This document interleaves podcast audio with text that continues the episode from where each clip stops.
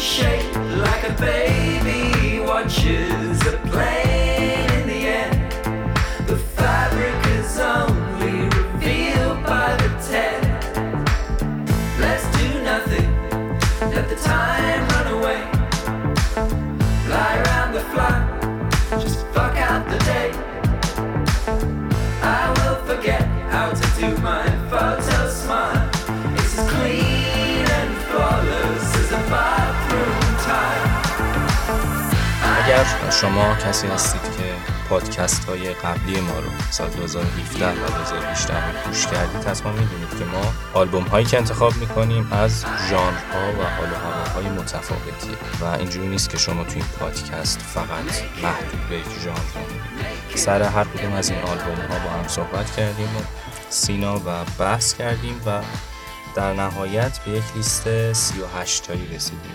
آره دو تا 19 تا به مناسبت 2019 خب خیلی بیشتر از سالهای پیش دیگه سالهای پیش. فکر سی تا سال قبلش هم که خیلی کمتر. آلبوم داشتیم. پس اگر کار ما رو دوست دارید بیشتر لذت ببرید از این معرفی آلبوم ها و پیشنهادها. و اگر دوست ندارید هم که خب خسته میشید. که امیدواریم اینجوری نباشه. نه. لیستی که براتون آماده کردیم بر اساس چیده شده و بر اساس دسته‌بندی خاصی هم نیست نه ذکر این که الفبای آرتیست ها یعنی پارسال اگه یادتون باشه خب مثلا یه اپیزود کلا جاز بود بعد خب اون گرایش های شخصیه دیگه مثلا گرایش من به سمت جاز گرایش امید به سمت موزیک progressive. امسال گفتیم که خب ما خودمون رو راحت کنیم. به صلحی برسیم. آره به صلحی برسیم. کاری که کردیم اینه که دو تا لیست جداگونه درست کردیم در قالب متنی. امید خب توی پاراساندر کانال پاراساندر یه لیستی منتشر کرده از آلبوم های progressive rock و progressive metal و چند تا پست راک. منم توی سایت ویرگول 19 تا آلبوم جاز رو از سال 2019 معرفی کردم. آلبومایی بوده که خودم خیلی خوشم اومده و گفتم که دیگه خیلی جاز بارون نکنم این لیست امسال رو و دیگه خیال خودم امیدم راحت باشه دیگه از پس چقدر شد؟ الان 38 تا اینجا داریم. من 15 تا این داری؟ 19 تا من این چه شود دیگه؟ آره. یه چیز دیگه هم بگم. کلا حالا ما شاید بگیم عنوان بهترین ولی واقعا اینا همش معرفیه. معرفی موزیکایی که اولا در درجه به گوش ما خورده. واقعا دوست داریم که شما هم کارهایی که شنیدین خصوصا اگر از آرتیستایی هست که کمتر این بر اسمشون برده میشه و تو حالا گروه ها و کانال ها اینا کمتر می‌بینین که کارشون رو شیر می‌کنن. خیلی هم مهم نیست حتی 2019 هم نبود. اصلا 1900 پیچ و مهره بود. هر چیزی هر موزیکی که دوست داشتین و فکر می‌کنین که لازمه که آدم های موزیک بازای بیشتری بشنون خواهش می‌کنیم که با ما هم در میون بذارید. امید خب راه ارتباطیش توی کانال پاراساندر هست. منم توی تلگرام آیدیم هست سیناچر ادساین s i n a c h e r. درباره این پادکستی هم که میشنوید حتما حتما و لطفا به ما فیدبک بدین بگین که چطوری می‌تونیم بهترش کنیم.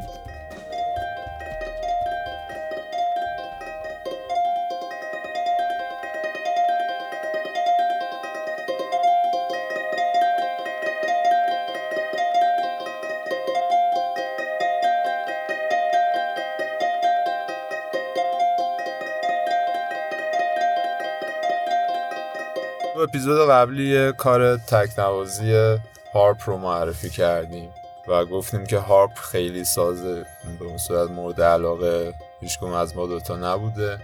و نکته جالب اینه که توی این اپیزود هم دوباره می‌خوایم بریم سراغ هارپ ولی این سری با یه رویکرد. آره اصلا خیلی عجیب غریب و کاملا متفاوتی آلبوم Liminal Garden از Dolphin Midwives پروژه خانم سیج فیشر. خودش نوازنده هارپه و خب یه دستی هم تو موسیقی الکترونیک و تجربه هایی که با صدای خودش و سازش تجربه تازه ای توی این آلبوم لیمینال گاردن عرضه کرده.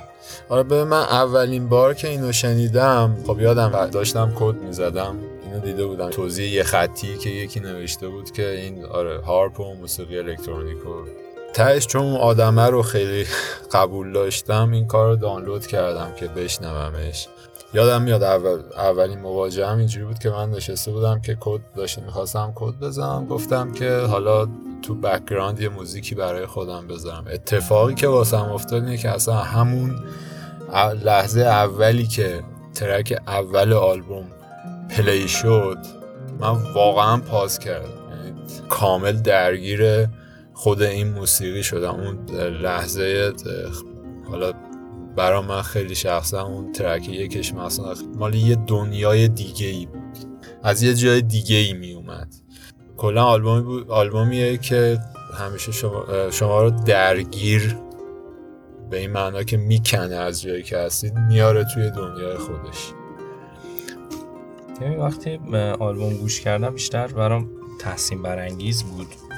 از این به که خب یک نوازنده هارپ دارم گوش می‌کنم و این داره یه کاری می‌کنه که اصلا ارتباطی با اون صدایی که ما از هارپ شنیدیم و اون تصویری که تو ذهنمون ازش داریم اصلا و ابدا نداره. بعد نقد هایی که میخوندم توی سایت Brainwashed به یه چیز جالب برخوردم که یه مقدار راهگشا بود برام. از نظر اینکه دیدگاه این آرتیست چی بوده اصلا به موسیقیش. خب ببین این هنرمند آمریکاییه. ولی خب هارپ هم می‌زنه. ولی یه دوره هشت ماه رو میره ریتم آفریقایی یاد می‌گیره. خب روی این تمرین می‌کنه. بعد هرچی از این دوره جمع می‌کنه میاره توی قالب همین آلبومی که به عنوان اولین پروژه Dolphin Midwives اولین آلبومش توی قالب Dolphin Midwives داده. توی این پروژه پیاده می‌کنه.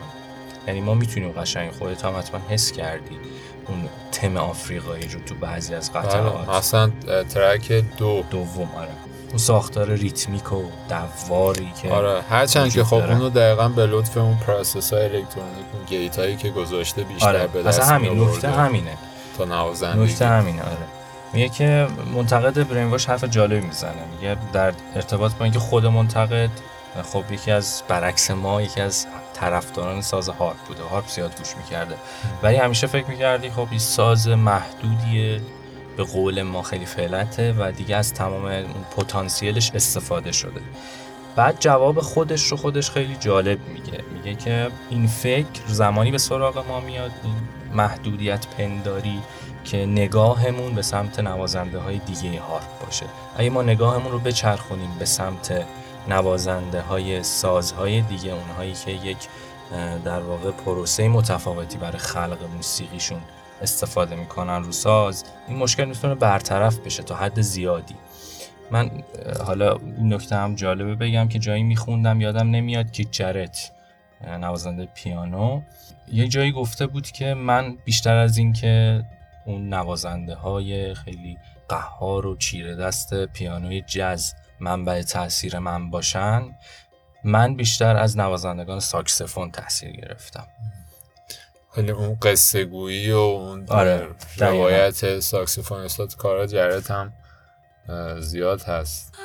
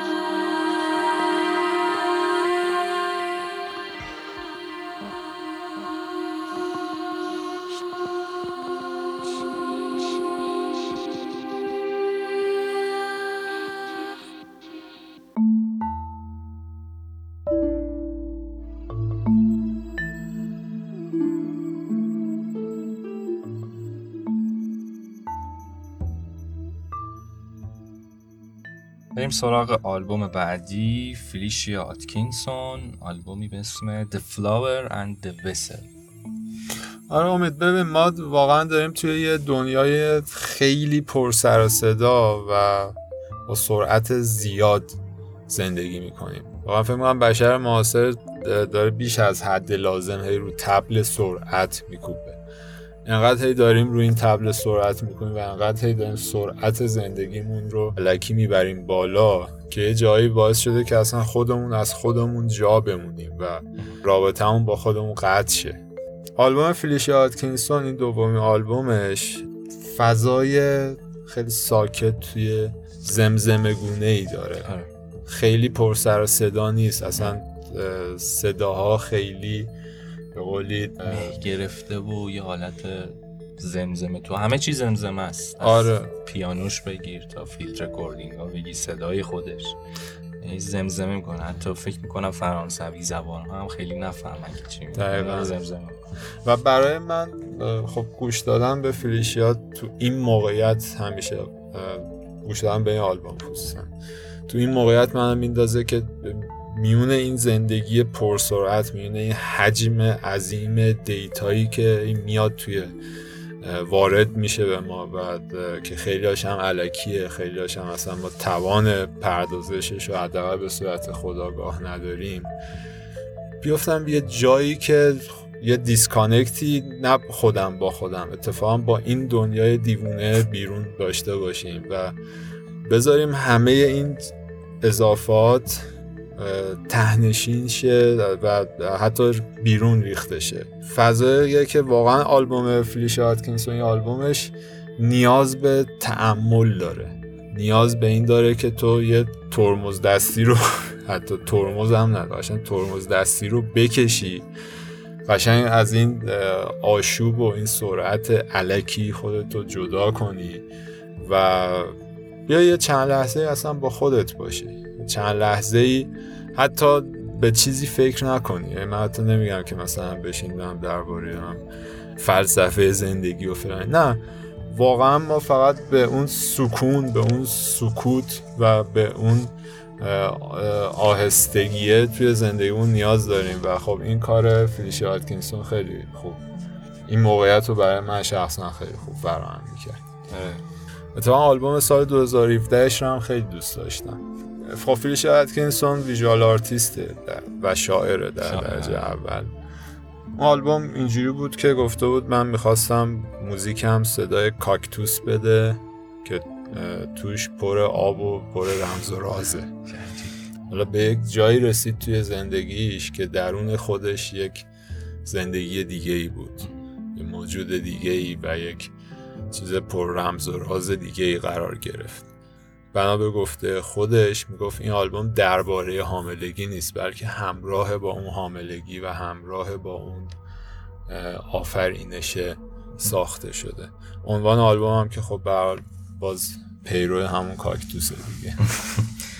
ببین واسه من مثلا بخوام تو یک جمله خلاصه بکنم و پیشنهاد بدم این آلبوم رو به کسی اینجوریه که از اون دست آلبوم هایی که اگه نصف شب دقیقا نصف شب. وقتی همه خوابن و وقتی افکار پریشان و این قوقای روزمره سراغ آدم میاد که فردا چیکار کنم؟ بس فردا اونو چیکار کنم؟ اینو چیکار کنم؟ این دقیقا همون ترمز دستی است که تو میگی. یعنی نیازی نیست ما بکشیمش. این نقش همونو بازی می‌کنه.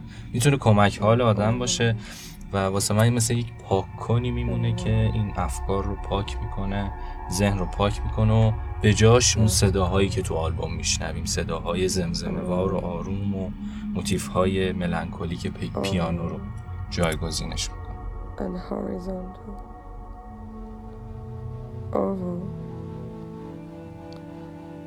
And round. And line.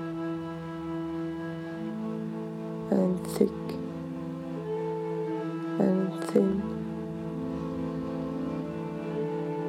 Oval and round linear and circle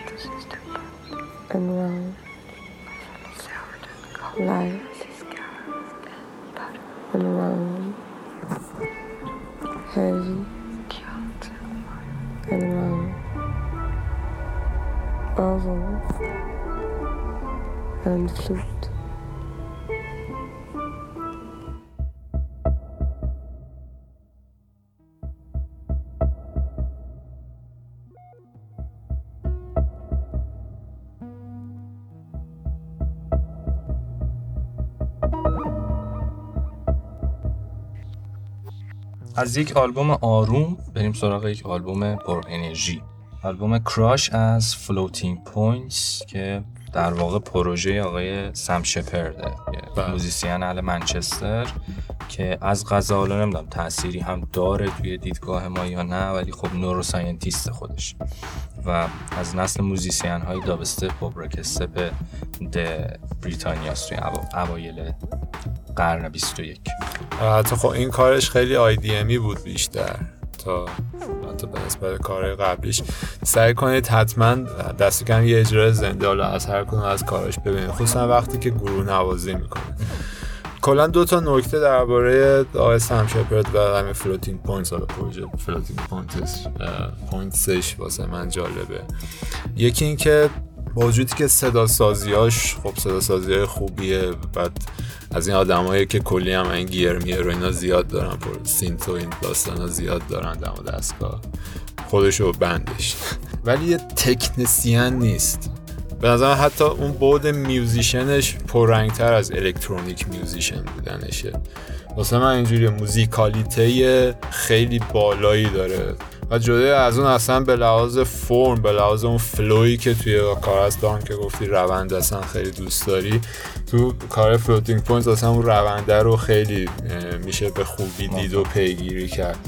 شاید اینجا اون neuro, scientist بودنش مثلا داره به کارش میاد. یکی این نکته است. نکته دوم اینه که خیلی diverse ه. یعنی من حالا باز توی این آلبوم هم حتی ولی کار قبلیش به مراتب بیشتر. قضیه ای که با musician های اصلا خیلی متفاوتی کار کنه و المان های سبک های متفاوتی بیاره توی کارش قرار بده اینو واقعا می‌بینیم. Floating Points کلا یکی هم گروهایی که من به کسایی که music electronic خیلی اونجوری حال نمی‌کنن بهشون معرفی می‌کنم.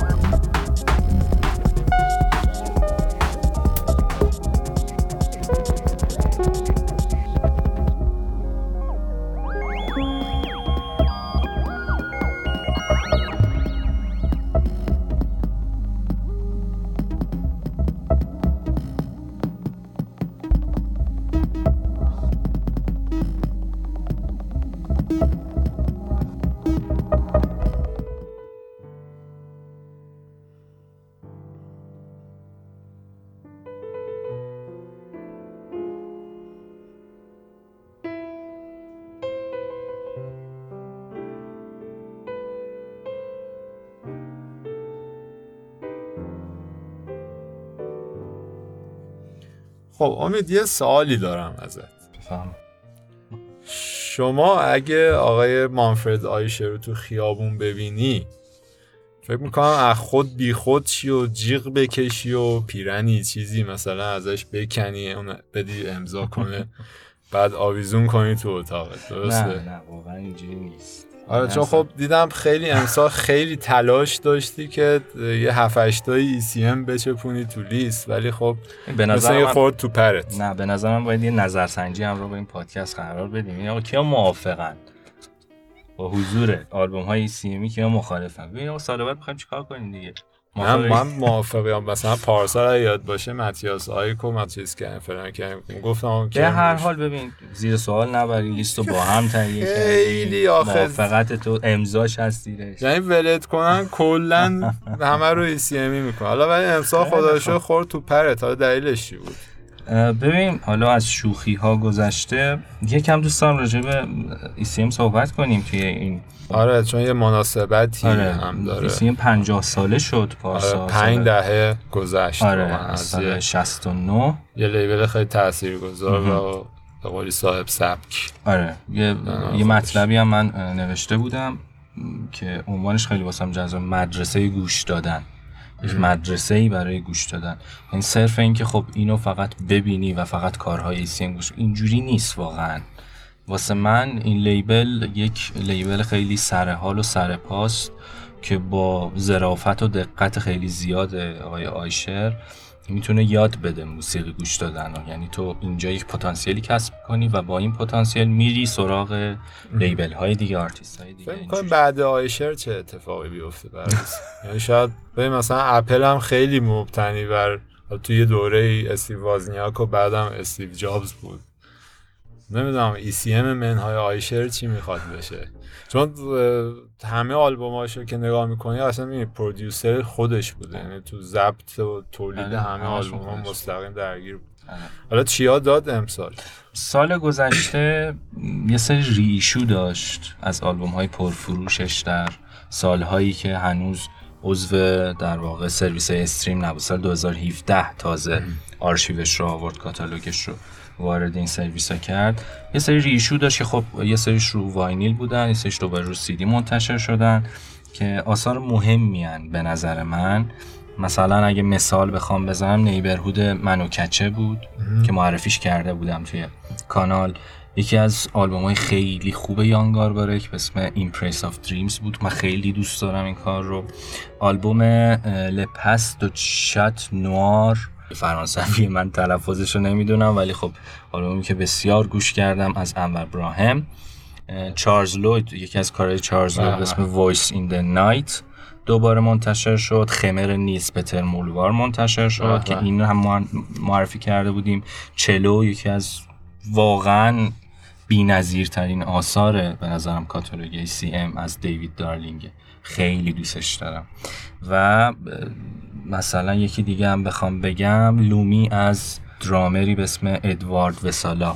درامری که جز می نوشت اصلا واسه یک کوارتت میشه جز می نوشت رو جز خیلی پیچیده و خیلی هم ارزشمند. ببین بیشتر درگیر اینا بود اما در کنار اون خب کارهای جدیدی هم منتشر شد. آره قاعدتا. تا خب آره. نمی‌دونم من چیزی با گوشم نگرفت. ببین همین آلبومی که انتخاب کردیم نه نمیگم بگم کردم یا کردیم. انتخاب کردی. من درست خوشم اومد خودش ولی اونجوری نبود بیارم. حتی تو اون لیست جزم دیدی نبود. آره. آلبوم اوک لوتوم یا فارسیش میشه در گذر زمان. این خب اسم یه ترانه یه ترانه خیلی معروفیه از آقای لئوفره فرانسوی خیلی معروفه. یه پیانیست به اسم جوانی گویدی که من کاری قبل از این نشدیده بودم ازش. این آلبوم منتشر کرده. حالا اینو بذار راجبش صحبت می‌کنیم. می‌خوام چند تا دیگه آلبوم معرفی کنم. که امسال منتشر شد. امسال که میگم یعنی 2019 چون عادت نکردیم میگم. به آلبوم های خوبی منتشر شد ولی من ترجیح دادم که این آلبوم رو انتخاب کنم و به همراه آرنیاگ بابیان یعنی دو تا ما داریم از لیبل سی ام تو لیستمون. مثلا کار النی کارایندرو که موزیک فیلم بمب یک عاشقانه پیمان معادی بود و یک فیلم دیگه. خب کار خوبی بود. یا کاری که کیت جرت یه live از مونیخ 2016 خب کیت جرت دیگه. مثلا نمیشه حرفی زد. یا مثلا کاری که یان گاربارک با آنسامبل هیلیارد منتشر کرد. اونم live بود از سال 2014 اسم خیلی خوشگلی هم داشت. Remember Me My Dear. اسمش خیلی جذاب. بعد کار Danish String Quartet یه سری کار کلاسیک از بتوون و اشنیتکی و باخ منتشر کردن. Roma یه live بود از انریکو راوا و جو لووانو ساکسفون و ترومپت. خودشون غولن. البته لووانو خودش آلبوم جدید منتشر کرد با ECM آلبوم استودیویی. و یه سری کار دیگه چیزایی که یادم بیاد. کاتالوگ امسالش زیاد. من کاری با این بخوایم برخورد کنیم آره. خب منتها کار استخوندار فراوون بود دیگه نمیشه اصلا انکارش کرد. خب بیایم سر یه artwork خیلی افتضاح ولی امسال داشت. کدومشو میگی؟ آقای جو لووانو دیگه ساکسفون آره، دستش. ساکسفون دستش آره آره آره موافقم. خیلی من اونو تا ماها دفع می‌کرد من از گوش کردم اون آلبوم. ولی انقدر دیدم مثلا تحسینش می‌کنن بالاخره مجاب شدم که گوش کنم و آلبوم خوبی هم بود. ولی جوری نبود که بخوام توی مورد علاقه های همون بیارم. نقاشی ابسترکت هاش که می‌زد که معلوم نیست چیه که همیشه می‌زنه ایسی هم نمی‌دونم آره واقعا اون عجیب بود اون آرت خب. بهتر پورتره بود. پورتره ولی آگبابایی آگبابایی آره خیلی آره, آره. خیلی زیبا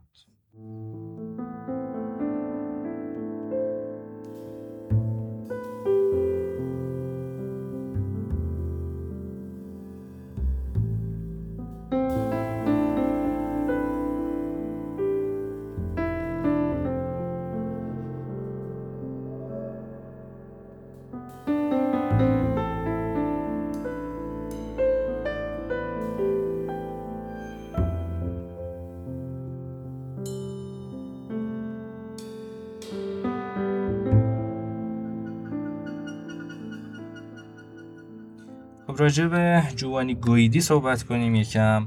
آلبوم آره اوکلوتو ببین گفتم در گذر زمان پیانیست ایتالیاییه که دو تا از آهنگ های این آلبوم تقدیم شده به توماش سانکو ساکسفونیست بزرگ لهستانی که فکر کنم سه سال پیش بود که درگذشت. قطعه اولش شاید دلرباترین و به نظر من بهترین قطعه آلبوم که ساز بادی نداره فقط پیانو و بیس و درامز. یه برداشتی از همون ترانه‌ای که گفتم از آقای لوفره.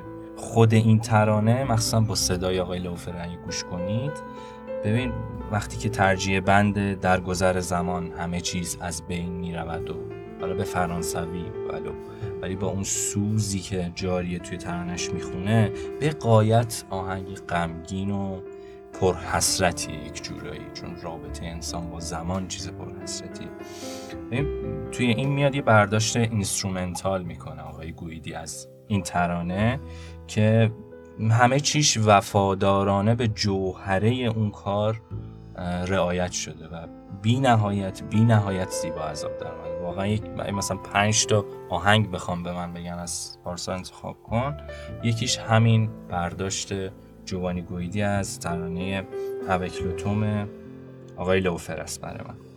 جز این ترک تو این آلبوم هفت تا ترک اورجینال دیگه از گویدی هست که در کل حالا زیادم صحبت کردیم. من خیلی تشکر می‌کنم ازت که این, این اپیزود رو کلا ایسیمی کردی.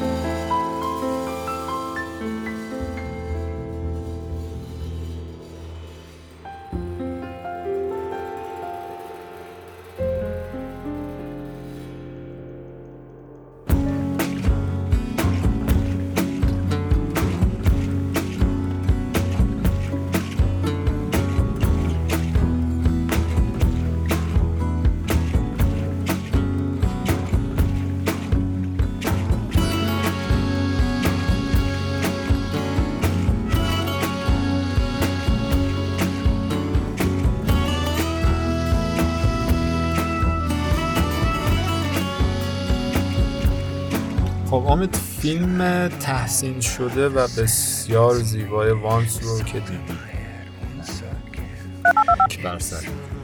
خب فیلم Once خیلی مورد توجه قرار گرفت. که جالب هم بود به عنوان یه فیلم مستقل. حتی اون سالی که release شد توی اسکار هم ازش تقدیر کرد. جایزه چیزی که کاندید نشد. توی اون فیلم دوتا musician بازی می‌کردن. که یه نکته خیلی جالبی درباره این دوتا musician هم وجود داره. یکیشون خانوم مارکتا ایرگلووا که musician اهل چک اصالتا یه آلبومی داد چند سال پیش به اسم انار که ایشون یه رفیق کردی داشت که با ایشون دف زد و خوند اون یکی بازیگر اصلی این فیلم آقای گلن هانسارد بود. ایشون هم با چند تا musician ایران مثل که بر خوردن. آره. آلبومی به اسم This Wild Willing از گلن هانسارد که توش دیگه سازای ایرانی میشنوید. اینو همین اول بگم قبل اینکه داستان آلبوم تعریف کنیم. این گلن هانسارد خودش خب اهل ایرلند سبک فولک فعالیت می‌کنه و اینا. برای این آلبوم داستانش اینجوری بوده که وقتی تو پاریس مهمونه یکی از دوستان هلندیش بوده که این دوست هلندی خودش یک خواننده اپرا یا موسیقی کلاسیک بوده مثل اینکه تو خونه این دوست هلندی چند تا جوون ایرانی برادران خوشروش مانی پویا و نیما. شروع می‌کنن بعد از اینکه یه حالا قرمه سبزی یا قیمه میدن و آقای آنسارد می‌خوره شروع می‌کنن با هم دیگه ساز زدن. یه مقدار میگذره یکی ستار می‌زنه دف می‌زنه کمانچه می‌زنن بعد آقای آنسارد هم میاد بهشون ملحق میشه. ساعت ها با هم ساز می‌زنن و صحبت می‌کنن. و بعد از اینکه اون شب نشینی جالب تموم میشه برای برای آقای هانسارد متوجه میشه که امکانی وجود داره که از توی این یه چیزی بیرون بیاد و تبدیل بشه به آلبوم. پیشنهادش رو میده به برادر عجب چیزی هم بیرون آره خیلی چیز جالبی بود. واقعا اگر بقیه آلبوم ها هم نشنیدید و موسیقی ایرانی هم دوست دارید این آلبوم این آلبوم بشنوید چون خیلی خوب چفت و بست شده قشنگ اون چیزایی که این رفقا می‌زنن. و یه خب در مورد خود گلن هانسارد هم ما عمدتا ازش کارهای مثلا متمایل به فولک میشنیم. البته که تو این کار هم باز فولک و این داستان ها هست ولی یه فاصله ای گرفته. مثلا یه قطعه فوق العاده ای داره قطعه سوم آل...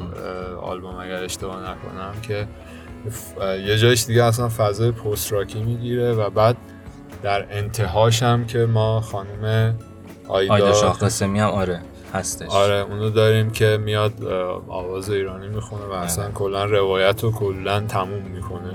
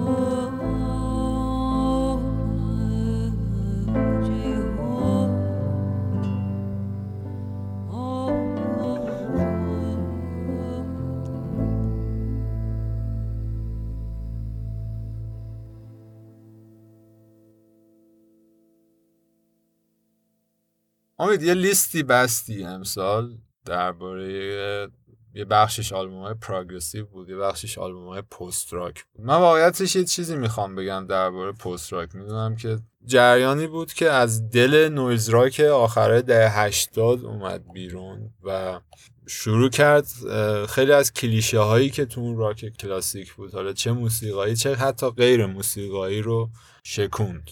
در کنار حالا بعدا در کنار شوگه زالام و سنتزه هم که اتفاق افتاده کارنده ولی یه چیزی پیش اومده برای موزیک پست راک و اون اینه که الان دیگه خودش تبدیل شده به سری کلیشه. چندین و چند مثلا گروه پست راک و تگای آهنگاشون رو مثلا عوض کنی با هم دیگه. مثلا گروه A گروه B. تگ بی رو بذاری روی A بذاری رو B و کسی هم متوجه نشه. یعنی اصلا distinct نباشه. یه سری قضیهش هم اینجوریه دیگه. خب اینا میان مثلا با یه riff طوری شروع می‌کنن. می‌رسن به قول خودشون به یه climax ی که اونجا می‌دونی درامر قرار قاطی کنه. گیتار نوازیشون هم عمدتا مبتنی بر اون tremolo picking و اون siren ایی که تولید می‌کنن. اسم گروه ها و اسم track هم که ماشاءالله یه 18 چرخیه که اصلا موزیک هیچ فاز روایی نداره. ولی با این title ها می‌خوان زورکی فاز مثلا روایی بهش بدن بگن که آقا مثلا این درباره نمی‌دونم یه دختریه که فلان شده. بعد تو میشنوی اصلا هیچ نه کلا همه فرما همه اینجوریه. من نمی‌دونم چه روایتیه که همه فرمش قراره یه شکل باشه تو همه سکانساش. و اینجوری شده دیگه. من واقعا مثلا یه سری از کار پست راک رو کلا گذاشتم تو گنجه کنار بخوام که اکثرا هم از موجای اول و دوم بیشتر هم اول حتی. حتی اصلا اون پست راک های همون مثلا مای بلادی ولنتاین و همونایی که اصلا شروع کردن واقعا خیلی بیشتر دوست دارم از این چیزایی که الان دارم می‌بینم میشنم به اسم مثلا پست راک و این داستانا. خب این اول راجع به حرف تو درباره پست راک خب هر کسی نوشته های منو دنبال کنه متوجه میشه انگار کسی که مثلا زخم خورده یا مثلا آره. یکی از پشت بهش خنجر زده اینجوری دارم راجع انگار یک دوستی بهم خیانت کرده. یه رابطه لاو هیتی هم آره آره. چون ببین داخل ماجرا بودم دیگه. یعنی کارها رو به صورت جدی و از سال دوره نوجوانی دنبال می‌کردم. به نظرم اون عیب و ایراداش بده که اصلا نگی.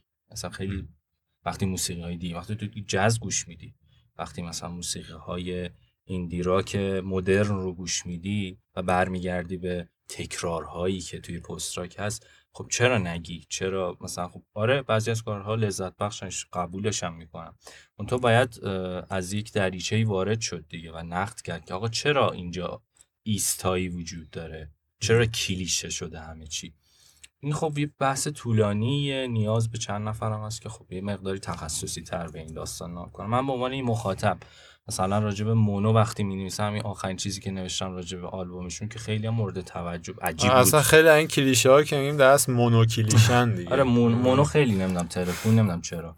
ولی خب مثلا تیترش رو نگاه من گفتم شکوه مصنوعی. خب این روی خیلی از چیزا می‌بینی تو کاربرد داره که تو داری تصنعی یک نوع شکوه رو القا می‌کنی به مخاطبت. آره. حالا راجع به این بحث زیاد هست. منم موافقم با حرفی که تو می‌زنی چیزی که آمد کلیشه ها رو شکست ولی خودش تبدیل به کلیشه شد. ولی خب موجبندی ها هم باید یه مقداری چیز کنیم دیگه در نظر داشته باشیم. موج اولی که با Talk Talk و Slint و Tortoise و اینا شروع شد. موج بعدی که Mogwai اومد و یه دهه یک شاید مثلا 5 6 سال درخشان رو اون وسط داریم با Sigur Rós و Mogwai و بله. کارهاشو و بعد به مرور میفتن تو تکرار. اما داستان برای این آلبوم آلبومی به اسم انیمال کوایر از هرنیمیس کالا. کمی متفاوته. یعنی این بیشتر برمیگرده یعنی نسبش متعلق به همون نسل اول به نظر من. آره. ببین اینا سازبندیشون و اون اصلا فلسفه پست راکیشون تا حد زیادی متفاوته. موجی که الان خیلی همین به اسم post rock می‌شناسن. اینا ویولون دارن تو کاراشون ترومبون دارن. توی اکثر track هاشون سولو نوازی ترومبون همراهش. و مهمتر از این vocal دارن. آقای موریس vocalist ی که از اول بوده تا آخرم به عنوان لیدر. و توی همه track هاشون هم هست. و از گروه هایی بودن که یک رابطه خیلی خوبی داشتیم با هم. و از این بابت میگم یادش بخیر که چون این آخرین آلبومشونه. آلبوم رو منتشر کردن و آخرین تورشون هم برگزار کردن و خداحافظی کردن. و دیگه به قول خودشون هرچی در چنته داشتن واسه این آلبوم گذاشتن. یعنی خلاصه و اصاره ای از سه تا آلبوم بلند قبلیشون و چند تا ایپی که منتشر کردن رو تو این آلبوم گذاشتن. اگه بخوام توصیف کنم موسیقیشو یه حالت مرزی داره. هرنیمیسکالا که چیزهای متضاد رو کنار هم میشونه و یک مرزی برای تو درست می‌کنه. یعنی تو نمی‌دونی آقا مثلا من الان با این آرپژ گیتار و صدای خسته و غمگین آقای موریس گریه کنم یا نه؟ 20 ثانیه بعدش که دیگه نویزا میان بالا و همه چی گوش خراش میشه و دیگه بعد از جاد بلنشی پاشم و مثلا خودم رو تکون بدم. یا چیکار کنم؟ یه حالتی داره که borderline بود یا نمی‌دونم توضیحش بدم. واسه من همیشه اینجوری بود. و تو این آلبوم هم فوق العاده بود این آلبوم. یعنی خداحافظی با شکوه شکوهی که حقیقی مصنوعی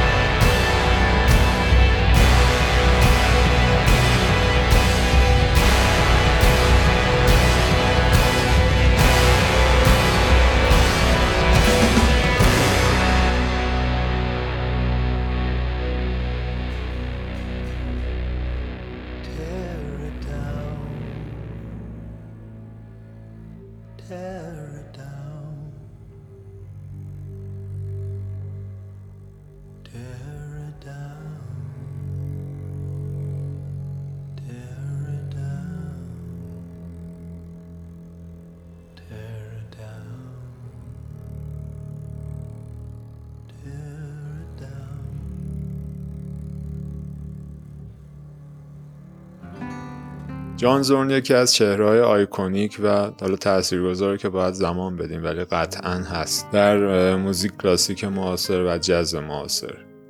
یک آهنگساز بسیار بسیار پرکاریه و من فکر کنم اگه کسی بخواد discography کامل جان زورن رو داشته باشه نصف یه هارد external رو باید بذاره کنار. جدا از اون خب یه label ی داره به اسم Tzadik که کارهای خودش و خیلی از حالا آهنگسازهای دیگر رو توی این label منتشر می‌کنه. lecture lecture میگه تو دانشگاه مختلف کارگاه متعددی برگزار می‌کنه. یه نظریات خیلی جالبی داره درباره نحوه ساخت موسیقی بداهه پردازی و composition که فقط هم البته برای موسیقی نیست کلا بداهه پردازی رو به عنوان یه concept کلی که توی زندگی بتونیم ازش استفاده کنیم مد نظر قرار میده. به عنوان در از ابزاری برای خلاقیت و حل مسئله. اما امسال ریلیز هایی که داشت خب چند تای کار تکنوازی توشون بود برای ارگن و سازهای دیگه. یه آلبومی که امسال خیلی نظر من جلب کرد و دیگه گفتم که به بهونه این آلبوم چون خیلی اصولا دوست داشتم جانزورن رو یه جوری معرفیش کنم و دیدم که بهونه خوبیه که به واسطه این آلبوم این اتفاق بیفته. خاطر اینکه عمده کاراش خیلی پر سر و نویزی و اینجور چیزاست اما این آلبوم. یه حال هوای دیگه ای داشت. دلیلش هم خب فکر می‌کنم به concept آلبوم برمیگرده. اسم آلبوم هست نه آهنگ برای فرانسیسکو دیاسیسی یا دیاسیزی. درباره دیاسیزی اگه بخوایم بگیم یه لقبی بهش دادن میگن مولانای مسیحی. خب این دوتا با هم دیگه هم هم دوره هم بودن مولانا و دیاسیزی. دیاسیزی خب یه بچه پولدار بوده که از یه خانواده ثروتمند و قدرتمند در ایتالیا. وقتی که به حال به عنوان یه شوالیه میره در جنگ های صلیبی شرکت کنه اونجا براش اتفاقاتی میفته و یه الهاماتی بهش میشه و بعد از برگشت به سرزمین مادری خودش خب دیگه آدم سابق نبوده. کم کم رفتاراش خانوادهش رو خشمگین می‌کنن. و باعث میشه که در نهایت اون رو ترد کنن. و اونم یه روز همه لباساشو در میاره. یه گونی دور خودش میپیچه و می‌زنه بیرون و میره توی یه جزام خونه اونجا به کسایی که جزام داشتن تا چندین سال اونجا بود و بهشون خدمت می‌کرده. خب جان هم به سراغ دیاسیسی رفته.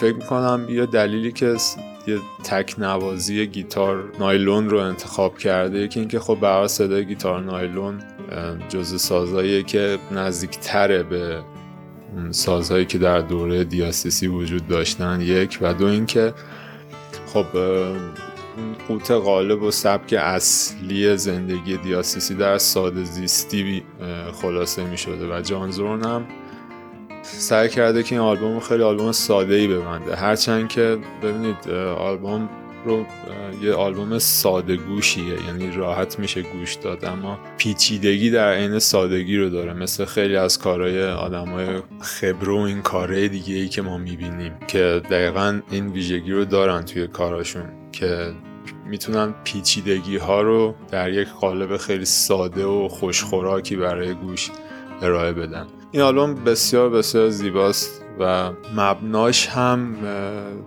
عمدتا داستان زندگی دیاسیسی بوده تا موعظهاش و چیزهای دیگه و فکر می‌کنم که یه جاهایی واقعا اون ساز گیتار انگار که یه اتوبیوگرافی رو داره از دیاسیسی ارائه میده.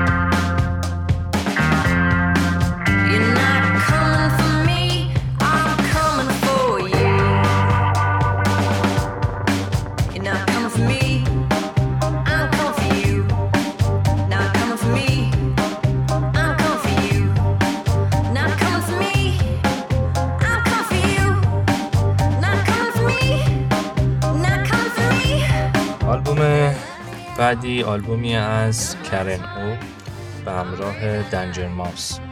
به اسم لوکس پریما. دنجر ماوس خب یک تهیه کننده خیلی شناخته شده است. به عنوان یک پرودیوسر به قول خودش معلف که دوست داره اینجوری شناخته بشه. کسی که تهیه کننده بهترین آلبوم های بلک کیز یکی از معروف ترین گروه های بلوز راک و گاراژ راک آمریکا رد هات چیلی پرپرز کار کرده. آره اصلا مثل چیزه مثل این مربی های هلندیه یعنی با کسایی مثلا یو میاد کار می‌کنه کلا یه چیزایی رو عوض بدل می‌کنه ولی خب حالا برای من این آلبوم اینجور اینطور جالب خب من Karen O رو از همون Yeah Yeah Yeahs میشناختم و خصوصا کارهای خودش مخصوصا موسیقی فیلمی که برای Where the Wild Things ساخته بود اصلا یکی آلبوم که من خیلی دوست دارم. خب. ولی نمی‌دونم فکر می‌کنم که Danger Mouse تو این آلبوم غالب ببین یه چیزی از Karen O رو گرفته بریده. خب ببین Karen O چیزی که برام داشت برام داشت همیشه به نظر یه مثلا یه آدم شیشه ای بود. خب یه آدمی که خیلی صادقانه میاد جلو خودش رو ارائه می‌کنه. حالا شهر و شور هم هست و چیزی مثلا برای پنهان کردن نداره. اصلا هیچ ترسی انگار نداره از اینکه چیزی رو قایم کنه ازت. ولی این آلبوم نمی‌دونم اون جسارت نبود. اون جسارت همیشگی کرن او. توی این آلبوم برای من قابل خب، آره، لمس نبود. موافقم. اگه از دیدگاه تو نگاه بکنیم خب جسارت رو. در نظر بگیریم اصلا این آلبوم آلبوم جسورانه ای نیست. حتی من به نظر من اصلا نگاهش به عقبه. نگاهش به سبک هایی که پشت سر گذاشته شده بله. امتحان هایی که پس داده شدن.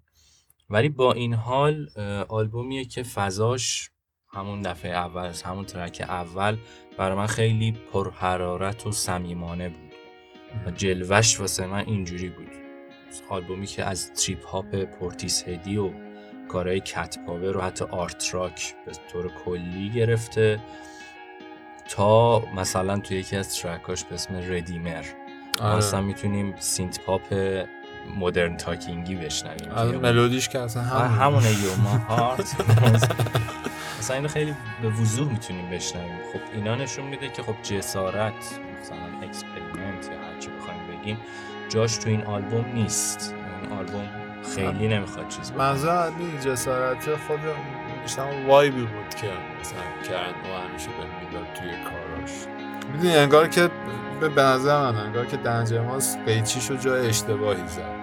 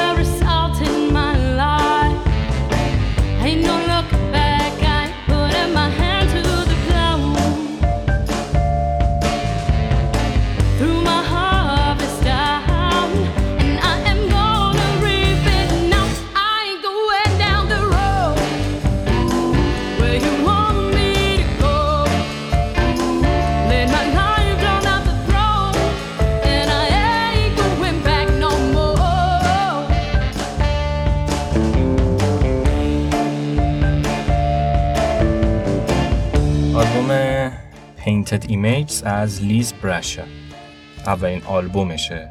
یه آلبوم پر روح و پر سول آره.